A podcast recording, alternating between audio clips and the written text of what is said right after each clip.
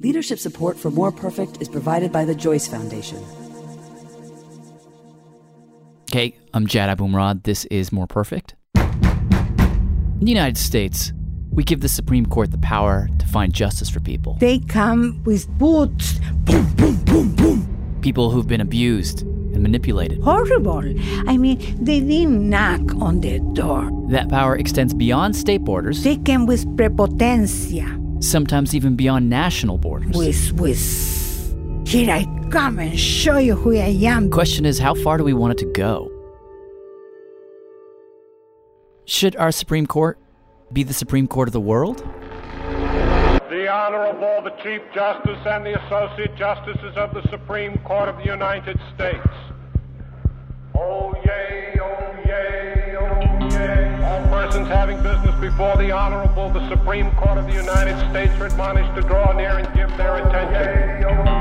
For the court is now sitting. God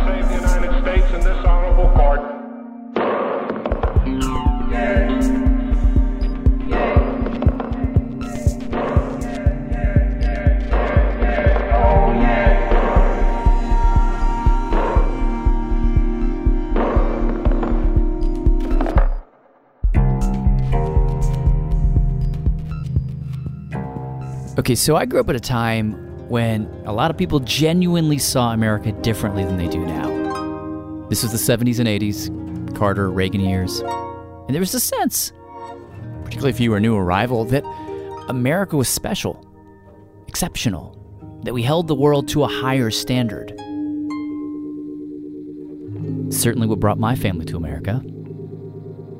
Okay, so it's not that way anymore so much, and it seems like every day, at least in my lifetime, we're asking the question how should we feel about that, whatever that is, that higher calling that's somehow, for better or worse, embedded in the idea of being an American? Is that stupidly wrong-headed and arrogant, or is there something in that that we still should embrace?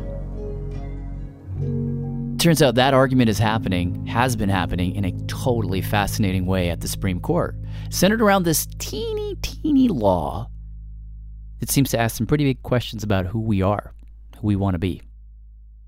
Story comes from two KPs Hmm. Kelsey Padgett Hi. and uh, Kelly Prime. KP2? KP1.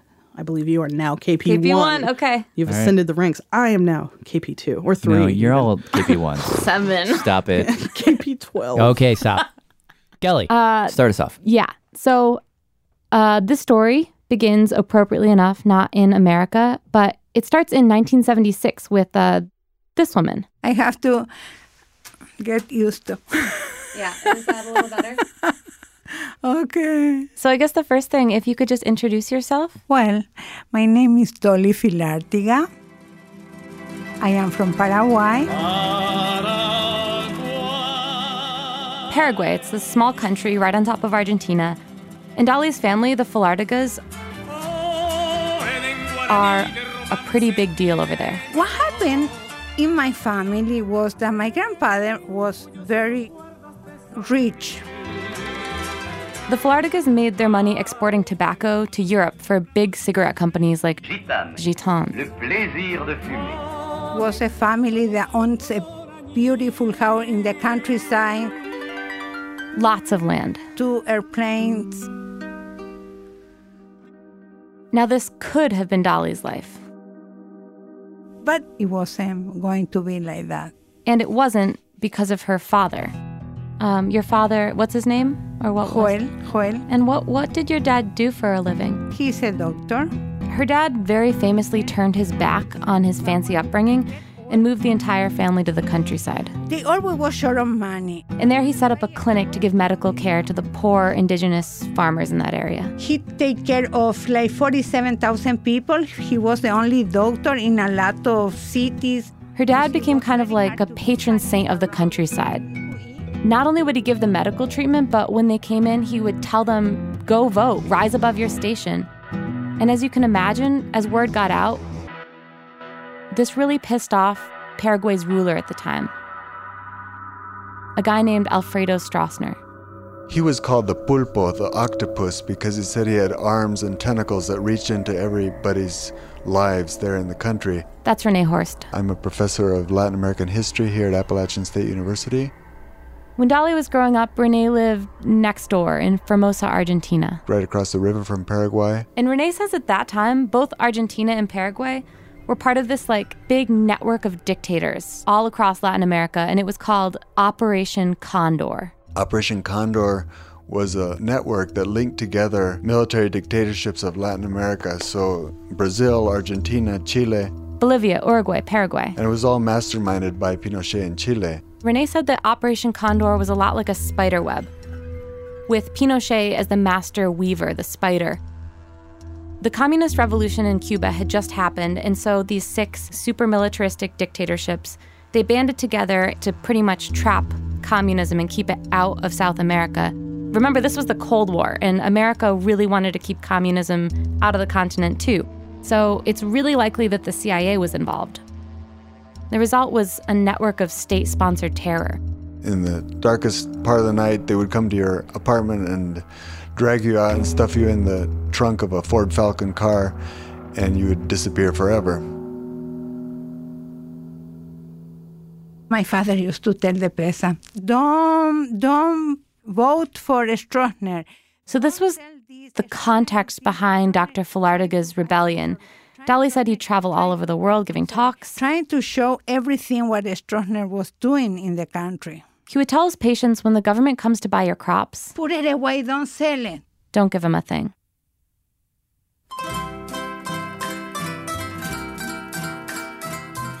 Dolly tried her best to ignore all this. We didn't get along with my father. I have to say that.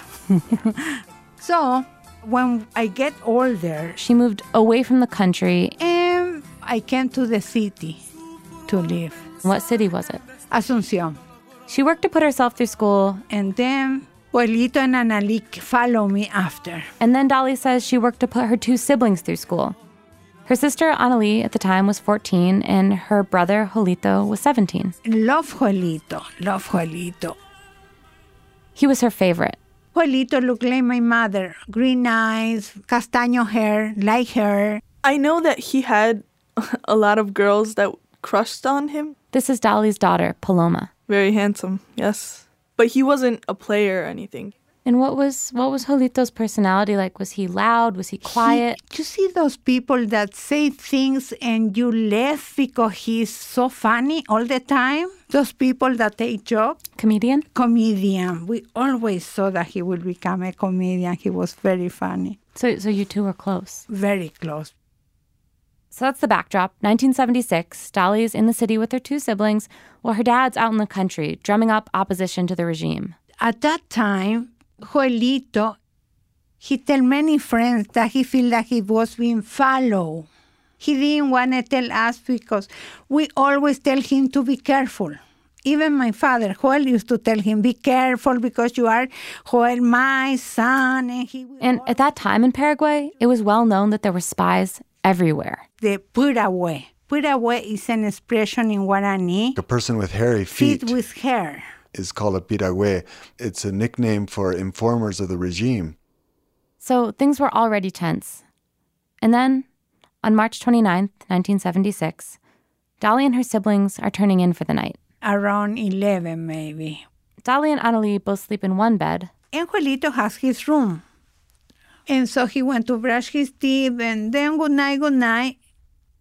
And what happened was that we we heard in the middle of the night, maybe three o'clock was the bumping in the door, but with the shoes And she wakes up like, what's happening? She throws on a coat over her nightgown to cover myself. and she goes to the door where she finds a cop. He said, You have to come with me. There is a little problem with your brother at Peña house. At Peña's house, remember that name. Inspector General Americo Peña. He lived two doors down and she didn't know him too well, but he was a policeman and she'd always had suspicions about him.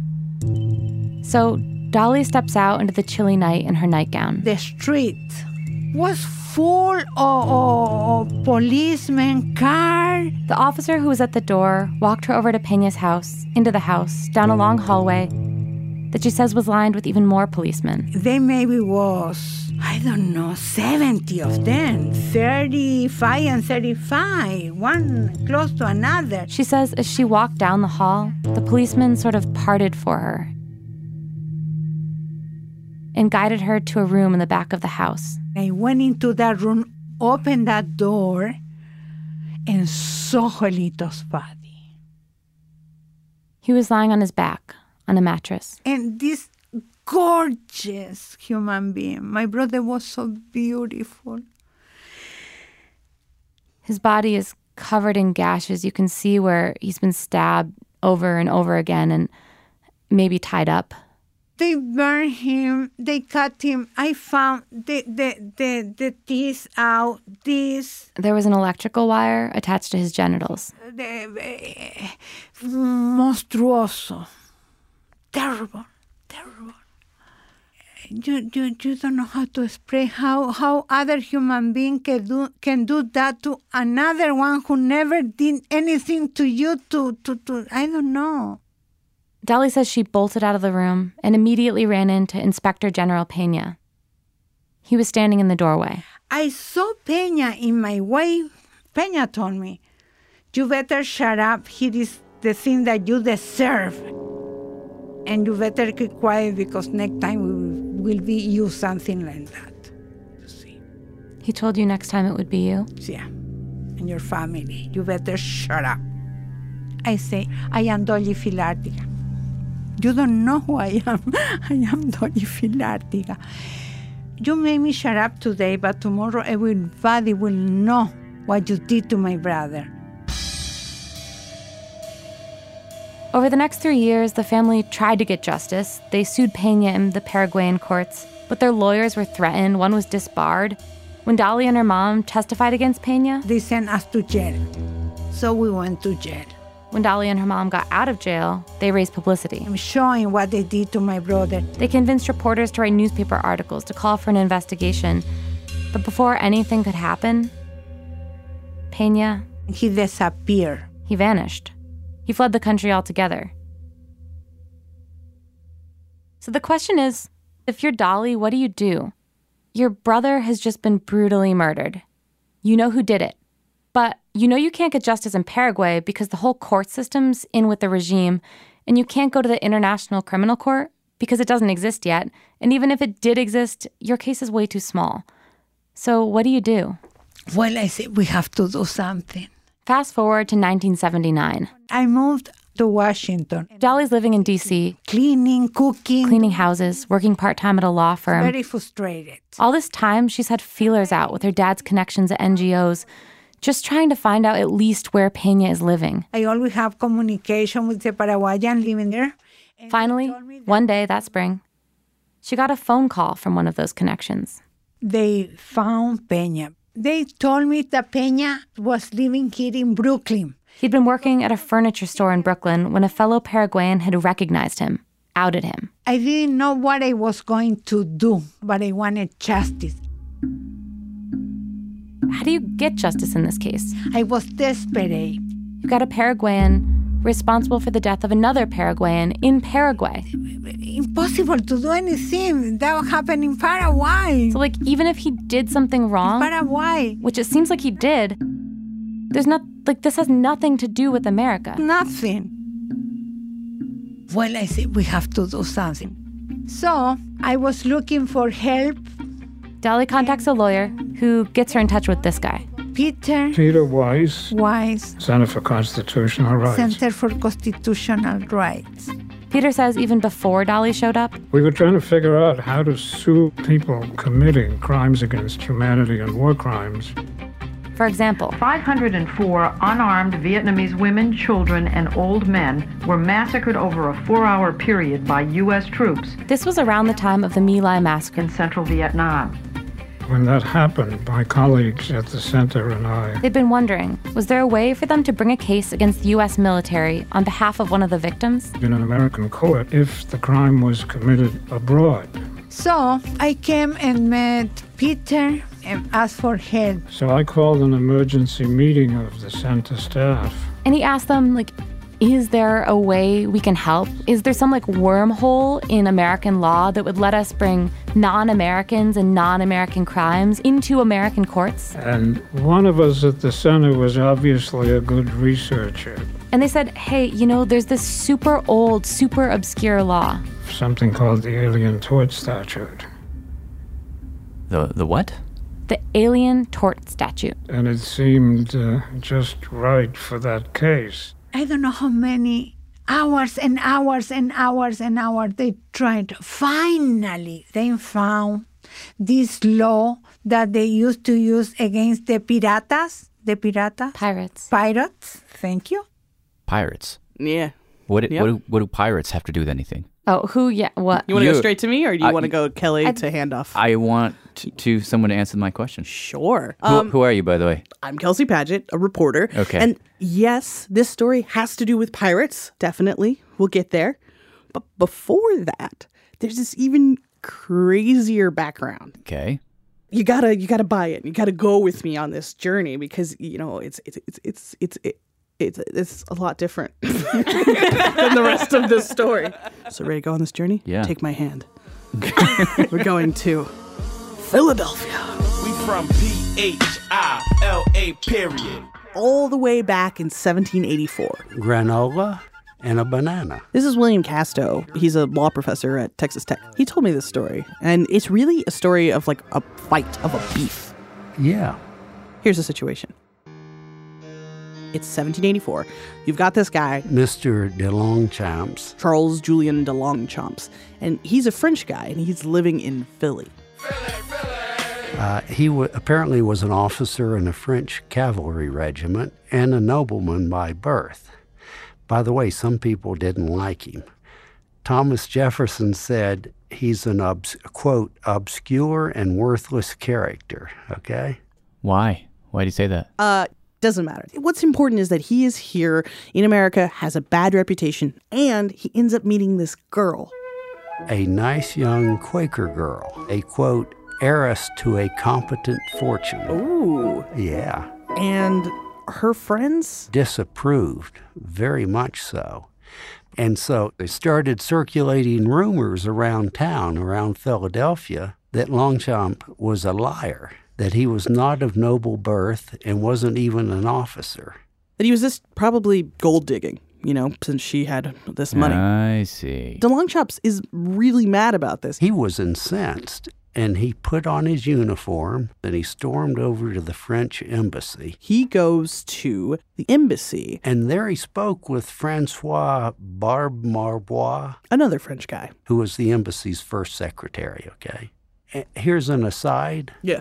Marbois later was Napoleon's minister of finance, Oh. and he negotiated the Louisiana Purchase. Wow. But that's just an aside. Point is, Marbois is like an important dude. But, you know, the other French guy, DeLongchamps, the maybe scoundrel guy, he walks in and he's like, I guess he doesn't show a lot of respect. He's like, you know, I need you to drop everything and help me out with this situation because people are spreading rumors about me. They're saying I'm not a nobleman or whatever. I need you to stand up for me. And Marbois refused. We don't know mm. why. At any rate, in response, Longchamp shouted at Marbois, I'll translate it, I will dishonor you. And then he called him, and this is a translation, a laughable scamp. Which is kind of, can you imagine people calling someone a laughable scamp today? It seems tame, honestly. Very tame. But those words would create a national crisis. In fact, everything we're talking about today goes back to this little confrontation. How? What do you Wait, mean? So, like, honor was this big deal back in the day. Like, it's Right. why Hamilton dies, right? Something like calling someone a laughable scamp could cause a death. You know what I mean? Like, that's the kind of thing you do a duel over. It was an indignity. Marbois was so pissed at the moment, and he did the right thing in that time period, which is instead of have a duel with the man, he contacted his bosses. He wrote a letter, you know, across the seas to France, and and said, "Y'all, what are we gonna do about this?" Now, the French don't like what's going on. The French want us to put him on a ship back to France and have France punish de Longchamps and the uh, Pennsylvania Executive Council agreed, but the judges refused. They say, We're not going to do that. That's ridiculous. All that causes France to say, you know what? If we can't be sure that America is going to take care of this, that they're going to punish this guy, maybe we can't take this brand new country seriously. Maybe it's a land of no law. Oh, so it really escalates. Yeah, it becomes this huge thing. And you got to keep in mind, At that time, the United States was a third world nation. we were weak. France had been our buddy during the revolution. And the feeling was we desperately needed the help of other countries because we were just this baby little country. By the way, the Dutch ambassador was furious too because he said, if you don't punish Longchamps, I'm leaving the state. He actually threatened to leave the state. It, it really created problems. So we had to do something. But the question was what? The national government had no authority whatsoever to deal with or punish a person like Longchamps because it wasn't a crime to just say, I will dishonor you. And even if it were, the insult happened at what was essentially the French embassy. Some have argued that that made it, this a situation outside of the United States. Oh, so I step in there and I'm uh, suddenly under the rules of France. Yeah, yeah, that's the argument. You know, did we have jurisdiction over that space? Did we not? Point is that the new US government, They were just powerless. they didn't know what to do. What happened? Well, so the case goes to court. And the judge in that case, he's trying to figure out what to do. He's in a really bad political situation. He's got to punish this guy, and he's looking at his books. No law. He's got no laws to charge this guy under. And then it occurs to him, you know, there there are some other laws that aren't explicitly written down, but that all people across the world agree are bad things. All nations agree that this is bad and can be punished. And the classic example of that is pirates. Now, pirates are out there on the open seas, sort of pillaging, plundering, killing, and they are not really subject to any one nation's laws. They're not doing this in a nation. No one had specific jurisdiction over them. And going all the way back to Roman times, pirates were designated as universal enemies. the hostis humani generis. That's Samuel Moyn, history professor at Yale University. The phrase in Latin is hostis humani generis, which means the enemy of, of the human kind or race. And it means that maybe there's things that are so heinous, um, you don't have to pass a law to make them illegal. And you don't have to be empowered to, to stop or punish the perpetrator of such crimes because they're just so bad. And piracy was the classic example. Okay, so what the judge decides is that this French guy in Philadelphia who insults the fancy French guy in Philadelphia, the way that we're going to solve this is by saying that the insulter, he's a little bit like a pirate. Now, he doesn't use the term pirates, but it's the same concept. He said that that guy, DeLongchamp, has broken international norms. He is guilty of an atrocious violation of the law of nations. He not only affronts the sovereign he represents, but also hurts the common safety and well being of nations. He is guilty of a crime against the whole world. And that's a quote from the ruling. They then fine him a hundred French crowns and two years in jail. Two years Two years. for That's saying. a lot. is- for basically. I will dishonor you. wow. Okay. This move by the judge, it basically works. Um, Marbois and France feel good. Their honor's been protected. The Dutch ambassador doesn't leave, he stays. But more importantly for our story, in 1789, Congress passes some of their very first laws. There's like this one big bill about courts. And in there is this thing called the Alien Tort Statute. The Alien Tort Statute, you know, it was written into law to deal with this kind of situation where a diplomat is insulted or attacked or something like that. But more generally, it was meant to connect US law to international law. The law basically says, and I'm simplifying this a bunch, but it basically says like if somebody violates international norms, you know, like a crime against the whole world, they can be sued in US civil courts. Wait, you're saying there was a law from the beginning that allows non US people to sue each other for non US crimes in US courts? Yeah. It's so weird. But but like the thing is, this is this is Kelly again. Hello, Kelly. When it comes to this law, like forever no one actually used it. It was barely mentioned for 200 years. Why? why why didn't it come up? If you think about it, though, it kind of makes sense it wasn't used because it was a super specific law. Like, this was a weird circumstance in which we really needed to bring international law and use it inside our borders. But that kind of thing, like diplomatic fights, like that didn't happen very often. Yeah. And more generally, the prevailing idea at the time was that internationally we should kind of stay in our lane. Like, if you're going to come into our country and mess with our citizens, like, yeah, we're going to do something about that. But if you want to do something to your own citizens, that's not my business. There's an old idea that in every country, the government can do to its people whatever it wants, and, and nobody in any foreign country, no foreign government, has any business telling them what to do. This is Eric Posner. Professor of law at the University of Chicago. And he says the reason that the Alien Tort Statute was pretty much ignored is because of this idea This idea of sovereignty. that we're not going to tell you what to do in your borders, so don't you come into our country and tell us what to do. Most people don't know this, but there was actually a humanitarian basis for this harsh sounding principle.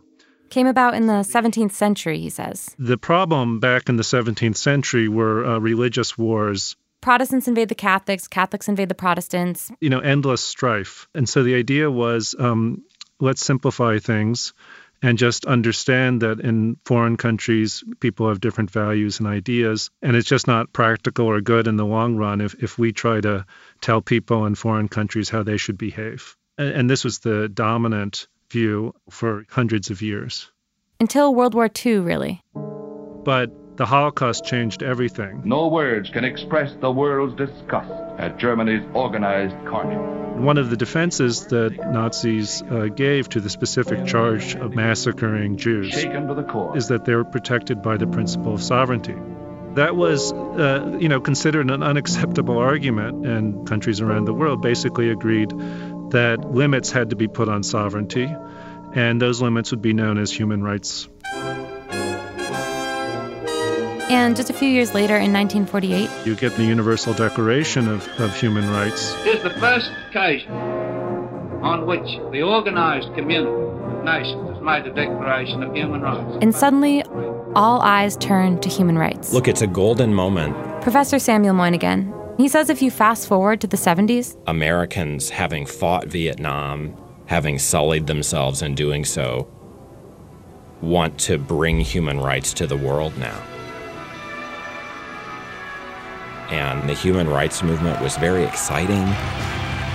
You know, there were rock concerts, and, Ladies and gentlemen, a lot of famous people. you know, it's Joan Baez and a lot of, you know, rock stars and pop culture icons get involved. Amnesty International. Amnesty wins the Peace The Prize. Nobel Peace Prize for 1977.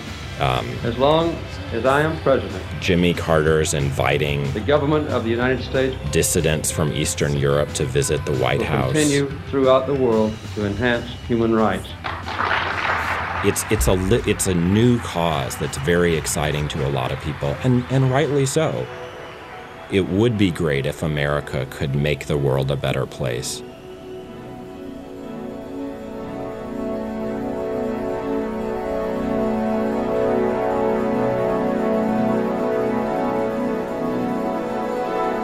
So this brings us back to Dolly So I came and met Peter. and Peter Weiss, Center for Constitutional Rights.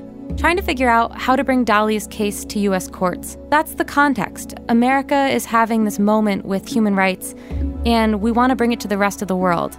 So when someone in Peter's office suggests using this old little law to get justice for Dolly, it seems obvious, like, of course. So I called an emergency meeting of the center staff. Basically, their idea was that some crimes, like piracy, were so bad that the borders didn't matter. Like anyone should be able to prosecute them, and the US should be able to bring these people to court on behalf of the world.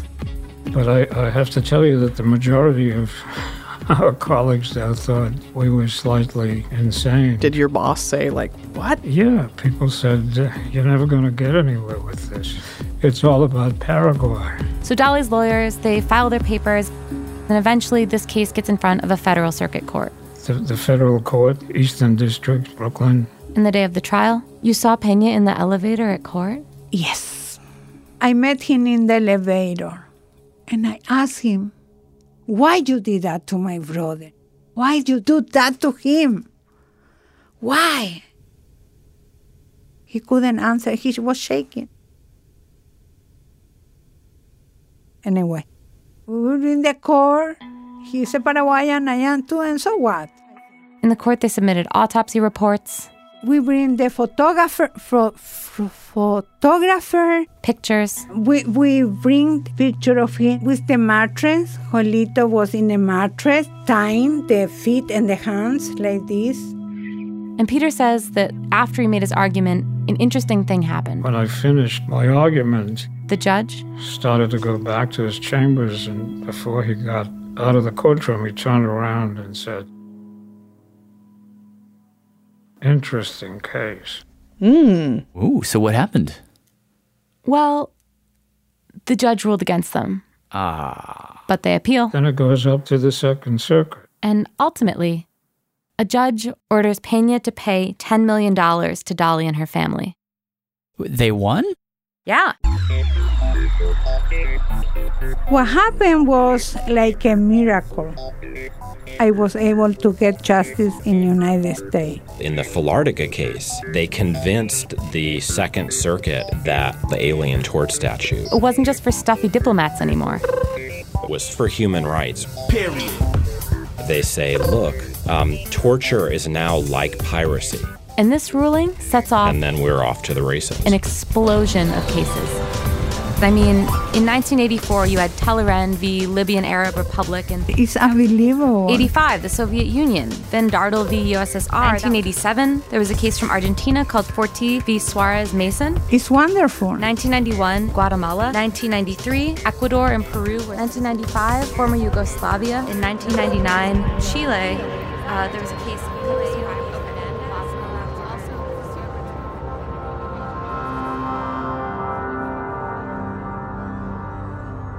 Basically, what you saw in the 80s and 90s and into the early 2000s is that cases from all over the world started just like flooding into American courts. The reason this statute is so important is that it, it's American law.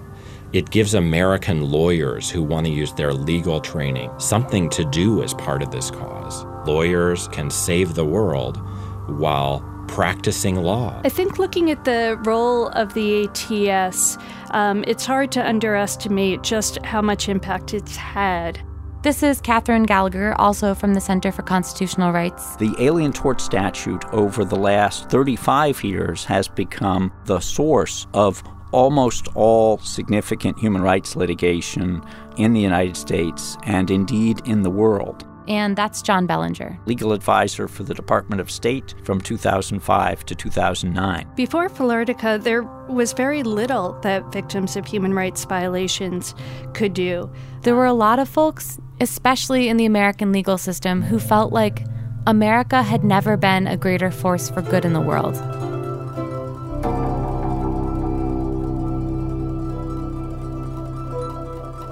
But the rest of the world wasn't so sure.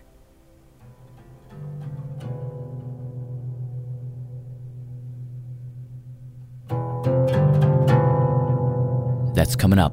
More Perfect will continue in a moment.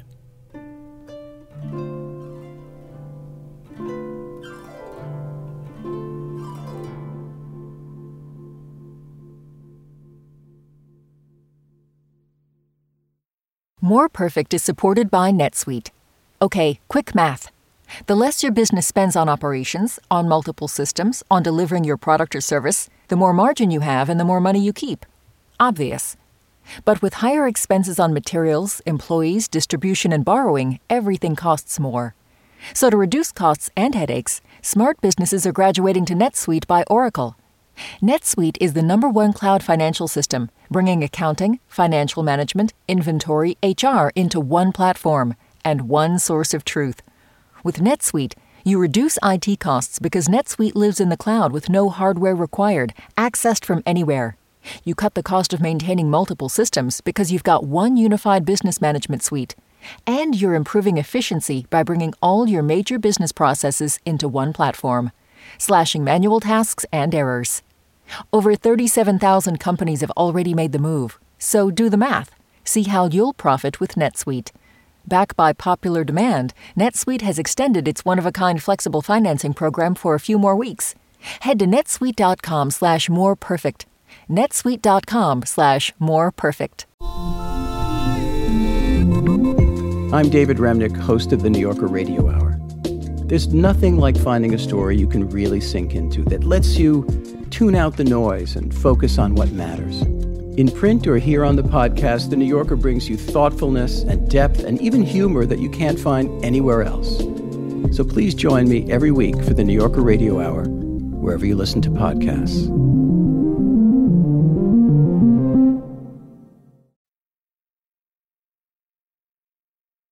This is More Perfect. I'm Jad Abumrad.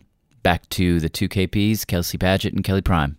Here's Kelly. Where we left it, Filartiga just happened. We had an explosion of cases. American human rights lawyers were feeling really good about themselves. But diplomacy is a delicate thing. Many foreign governments, uh, including many Western democracies, That's John Bellinger again. Great Britain, Australia, Germany, Switzerland, would regularly complain to me as the legal advisor of the State Department that they thought that the Alien Tort Statute was, in fact, itself a violation of international law uh, because it allowed U.S. judges to have jurisdiction over actions that had absolutely nothing to do with the United States. But instead of dialing it back, human rights lawyers, they decided, like, why not push it even further? So around 1995, they made a big leap. They decided that instead of just going after individuals, like foreign government officials, they were going to use this law to go after foreign corporations. When the first Alien Tort Statute cases were filed against corporations, these cases were really seen as um, slightly crazy. How can you do this? These are corporations, these are not governments, these are not dictators. How can you sue them under this law? But what human rights lawyers said was if Dolly's case showed us that this law is about modern day pirates, what better example of pirates do we have nowadays than multinational corporations?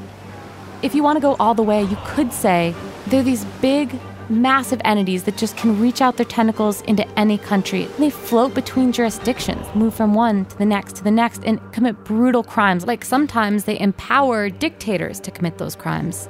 And when you try and pin them down, like when you want to hold them accountable, they can just vanish. So yeah, uh, all of that sounds, you know, really abstract. For me, it didn't really register like why you would go after a corporation until I heard this story, the story of Ken Saro-Wiwa. I mean, I grew up in a political household in that my father was a, was a national figure because uh, he was a writer and a commentator in newspapers. Just like Dolly, Ken had this famously outspoken dad. Very much a social critic. He was a famous thorn in the side of the regime. The regime, in this case, is this military dictatorship in Nigeria. New Year's Eve, the military deposed the civilian democratically elected President Shagari. In the 80s and 90s, Nigeria went through a series of military coups. And Ken's dad, who actually wrote a sitcom that was like very famous, millions of people around the country watched it, he would make jokes about the regimes. He would write articles about them. And you know, the subject of his both his columns and his and his television program were the inequalities of Nigeria's political system. The situation at the time in Nigeria was that you had tons of oil under the ground. An estimated $30 billion worth of oil. And in order for the military regime to get that out, they partnered with a division of Shell. Shell companies in Nigeria are supplying domestic gas and generating electricity. Problem was, the people who lived on the land where the oil was, they're really poor. And they weren't given barely any of this money. And against that, to add insult to injury, unchecked oil production was creating an environmental disaster in our community. What we are working on now is crude oil. This land is lost for the next thousand years. This is a clip of Ken's father showing a reporter ruined farmlands. An oil pipe burst here in 1970. Oil still seeps to the surface. Nothing is going to grow here. You know, it's it's it's it's a land that's been devastated by oil production. In some places, surface water contains 900 times the accepted level of benzene, which causes cancer. So Ken's dad, you know, he was writing articles about this, he was speaking out about it, but eventually he decided that wasn't enough. And uh, and he decided, I think, in the late 80s, that he was going to take to the streets. Indigenous people have been cheated through laws. And in 1993, he organized Ogoni Day, where 300,000 people came out to protest. We are going to demand our rights peacefully, non-violently, and we shall win.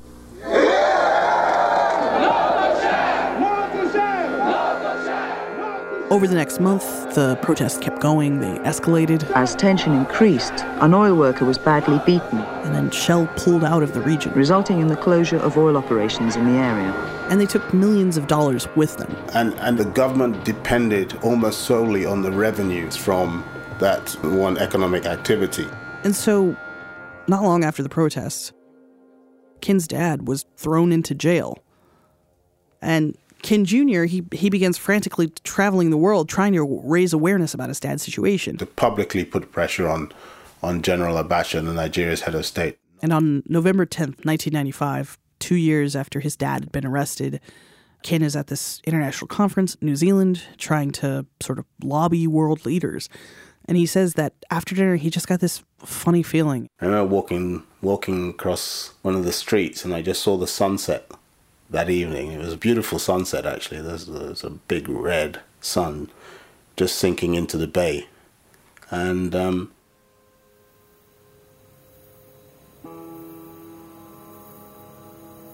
I felt something go in my chest. And I think I knew. I knew then that something had happened. Ken Saro-Wiwa, writer, human rights activist, campaigner on behalf of his fellow tribesmen, hanged this morning in a Nigerian prison. Ken says that world leaders spoke out, the Prime Minister of England, even Nelson Mandela. Unfortunately, it was to no avail. Nothing happened. It, it's difficult to know what to do with all of that. How do you how do you get justice for what, what, what happened to your father? You you could argue, and this is what lawyers later did argue, that the only way to get justice was, was not to go after the regime, but to go after Shell and its parent company, Royal Dutch Petroleum. In going after Shell, they claim that they helped the Nigerian government do some horrendous things. They claim that Shell aided and abetted the Nigerian government and kidnapping and torture and rape. Shell directly did this stuff, or or well, aided and abetted. So the claim is that they would supply guns. That they'd they would, actually supply guns. Well, actually, the, the allegation, the claim is that uh, it's uh, just ammo. But still, that's in, that's not a right. That's that's. And there were other things too. Like they claim that Shell would call in uh, this sort of special forces unit of the Nigerian government that that colloquially everybody was calling the kill and go mob. Oh, they're claiming Shell was calling in hits. Yeah, basically that Shell was like you know hand in hand with the government on this. Of course, Shell denies all this. And in 2002 people like Ken, who had lost brothers, lost family, you know, and also surviving victims of all this violence, they, they banded together with some American lawyers and brought a case under the Alien Tort Statute. They alleged that Shell was essentially the hostis humani generis, the enemy of, of the human kind or race. And therefore could be tried in American courts. Yeah. And as you can imagine, they got pushback, and this case got challenged all the way up to the Supreme Court. We'll hear argument first this morning in case 10 1491, Kiobel versus Royal Dutch Petroleum. Okay, this case was actually argued twice, but we're combining them here for simplicity. So, the basic issue in this case seemed really simple at first. Can you use this law against corporations? Like if you read the Filartiga decision, the torturer has become, like the pirate and slave trader before him, an enemy of all mankind. This is Justice Kagan actually reading from the Filartiga decision and saying, you know, we. We gave the stamp of approval. The courts have said this is okay. But there were certain categories of offenders who were today's pirates. So the question was are corporations in that category? Can they be considered today's pirates? The principal issue before this court is whether a corporation can ever be held liable for violating fundamental human rights norms under the Alien Tort Statute. That's Paul Hoffman, the lawyer representing the Nigerians bringing the case. And, and let, let me start by saying that the, the international human rights norms that are at the basis of this case, Like all the terrible crimes that we've all already agreed are crimes against humanity, all of those human rights norms are defined by actions.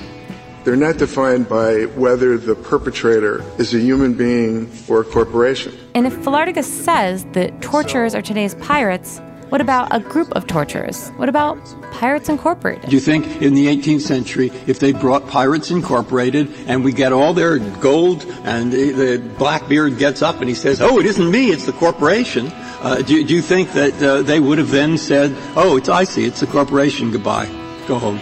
Uh, That's Justice Breyer basically agreeing that in this case, to differentiate between like a corporation doing bad things and a person doing bad things, it's it's kind of silly. This case clearly struck Justice Breyer powerfully. The question to me is who are today's pirates? He says Adolf Hitler was like a pirate. If Hitler isn't a pirate, who is? They're the dread pirates of our time. And we have treaties that say there is universal jurisdiction. The Alien Tort Statute, as, as was applied to human rights cases from Filartiga on, is part of a trend in, in the world today.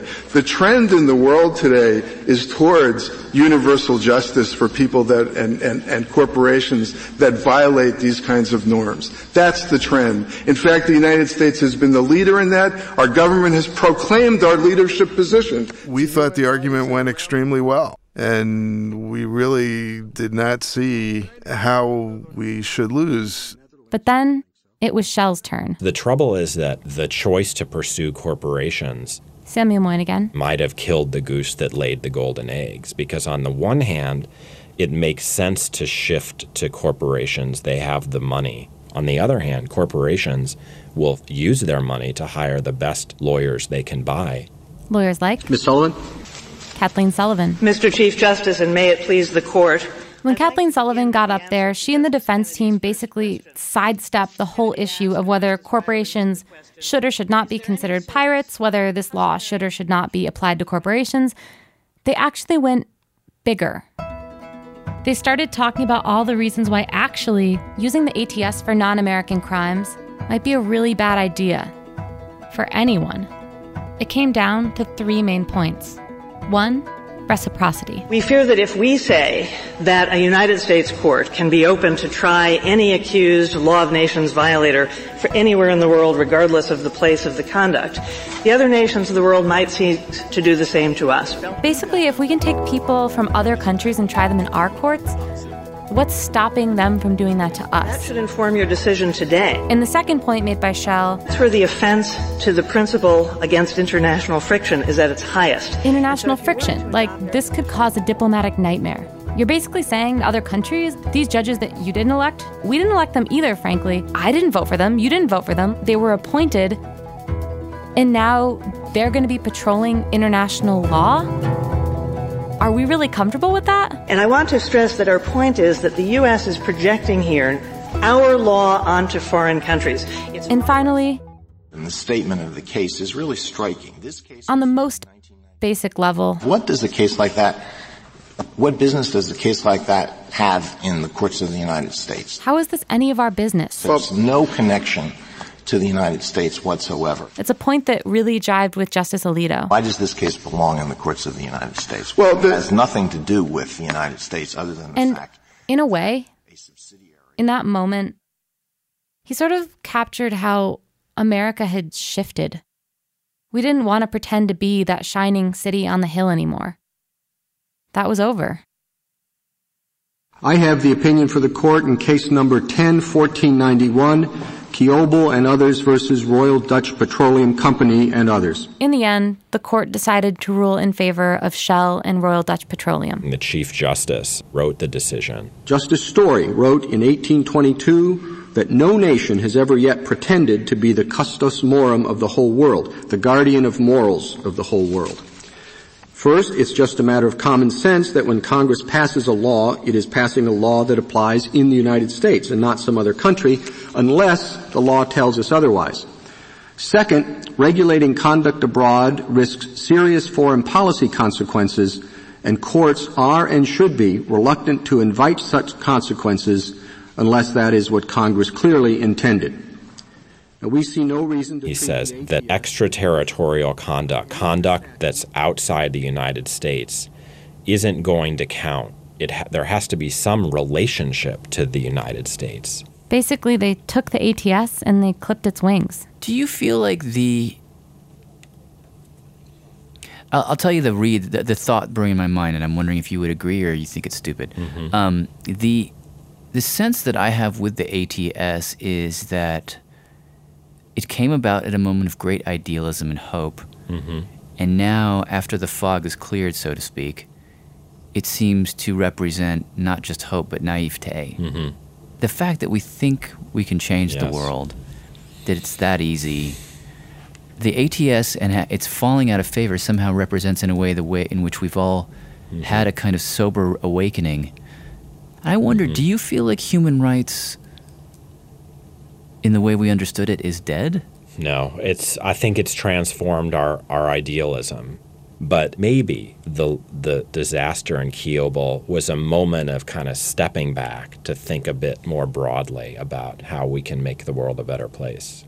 And Samuel Moyn says we do need to rethink some things.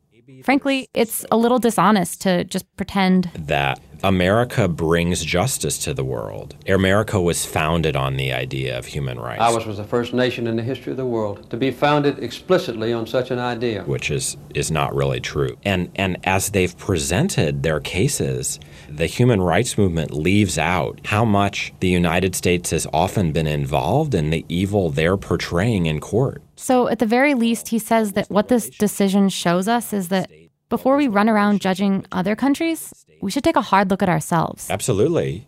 But more importantly, In the end, we can't avoid the question, what's the best bang for our buck? It's just not proven yet that ATS is it. he said all you really had was a few individuals who won cases, and by the way, most of them never got any money. Really? Yeah, Dolly didn't get paid. You know, after she won, Pena fled.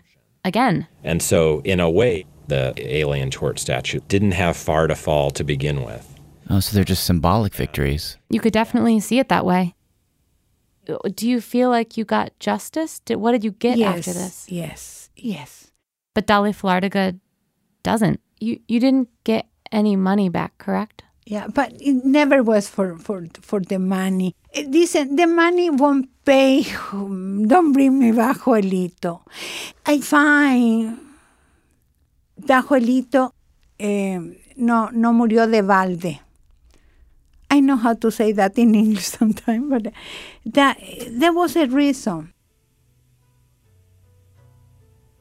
Yes, yes. I lost a brother. But when we won the case here in New York, in United States, I get so many other brothers and sisters through all over the world that I find that Joelito didn't die. Um, Joelito lives forever.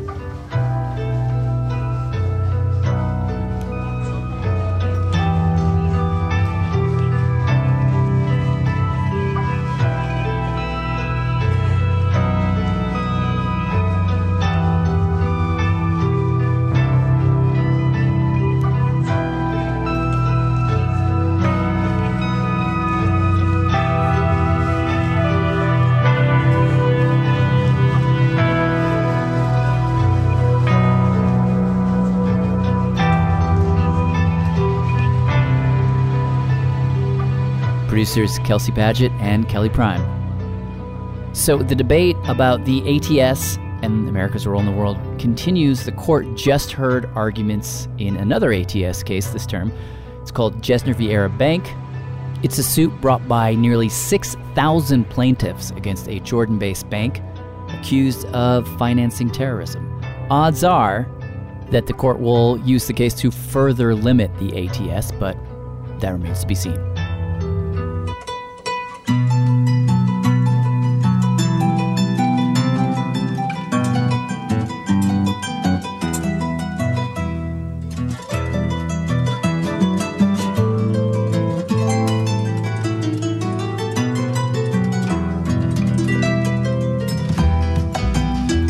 Okay, More Perfect is produced by me, Jad Abumrad, with Susie Lechtenberg, Julia Longoria, Kelly Prime, Sean Rameswaram, Alex Overington, and Sarah Qari.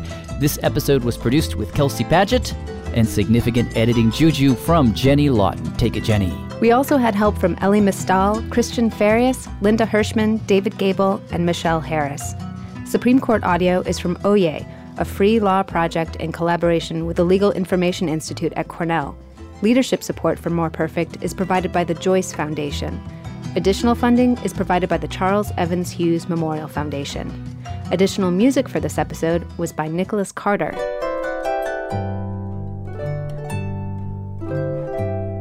And on a sad note, Ken Saro-Wiwa Jr., who appears in this episode, passed away in October 2016.